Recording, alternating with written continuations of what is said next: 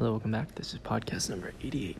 And today we're going to be talking a little bit about turning your strength or your weaknesses into your strength. So, if you're only as strong as your weakest link and you're only as strong as your weakest trait, make sure you raise the bar equally all across the board. Then, that way, if you are slacking in one area, you can simply move on to the next.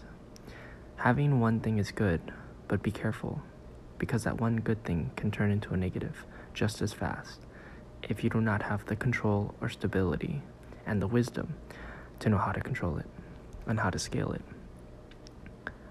So, my advice and the safest advice is to raise your other traits alongside with your strong trait.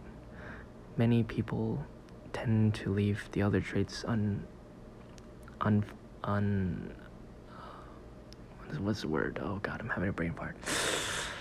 Uh, most people leave the other traits like alone, and that's not good. You always want to make sure that you're ready for anything, ready to reach the goal through any route means necessary. So, raise all your traits at the same time, and you'll find that the average will come out better than most. Anyway, that's today's talk. Take care, guys.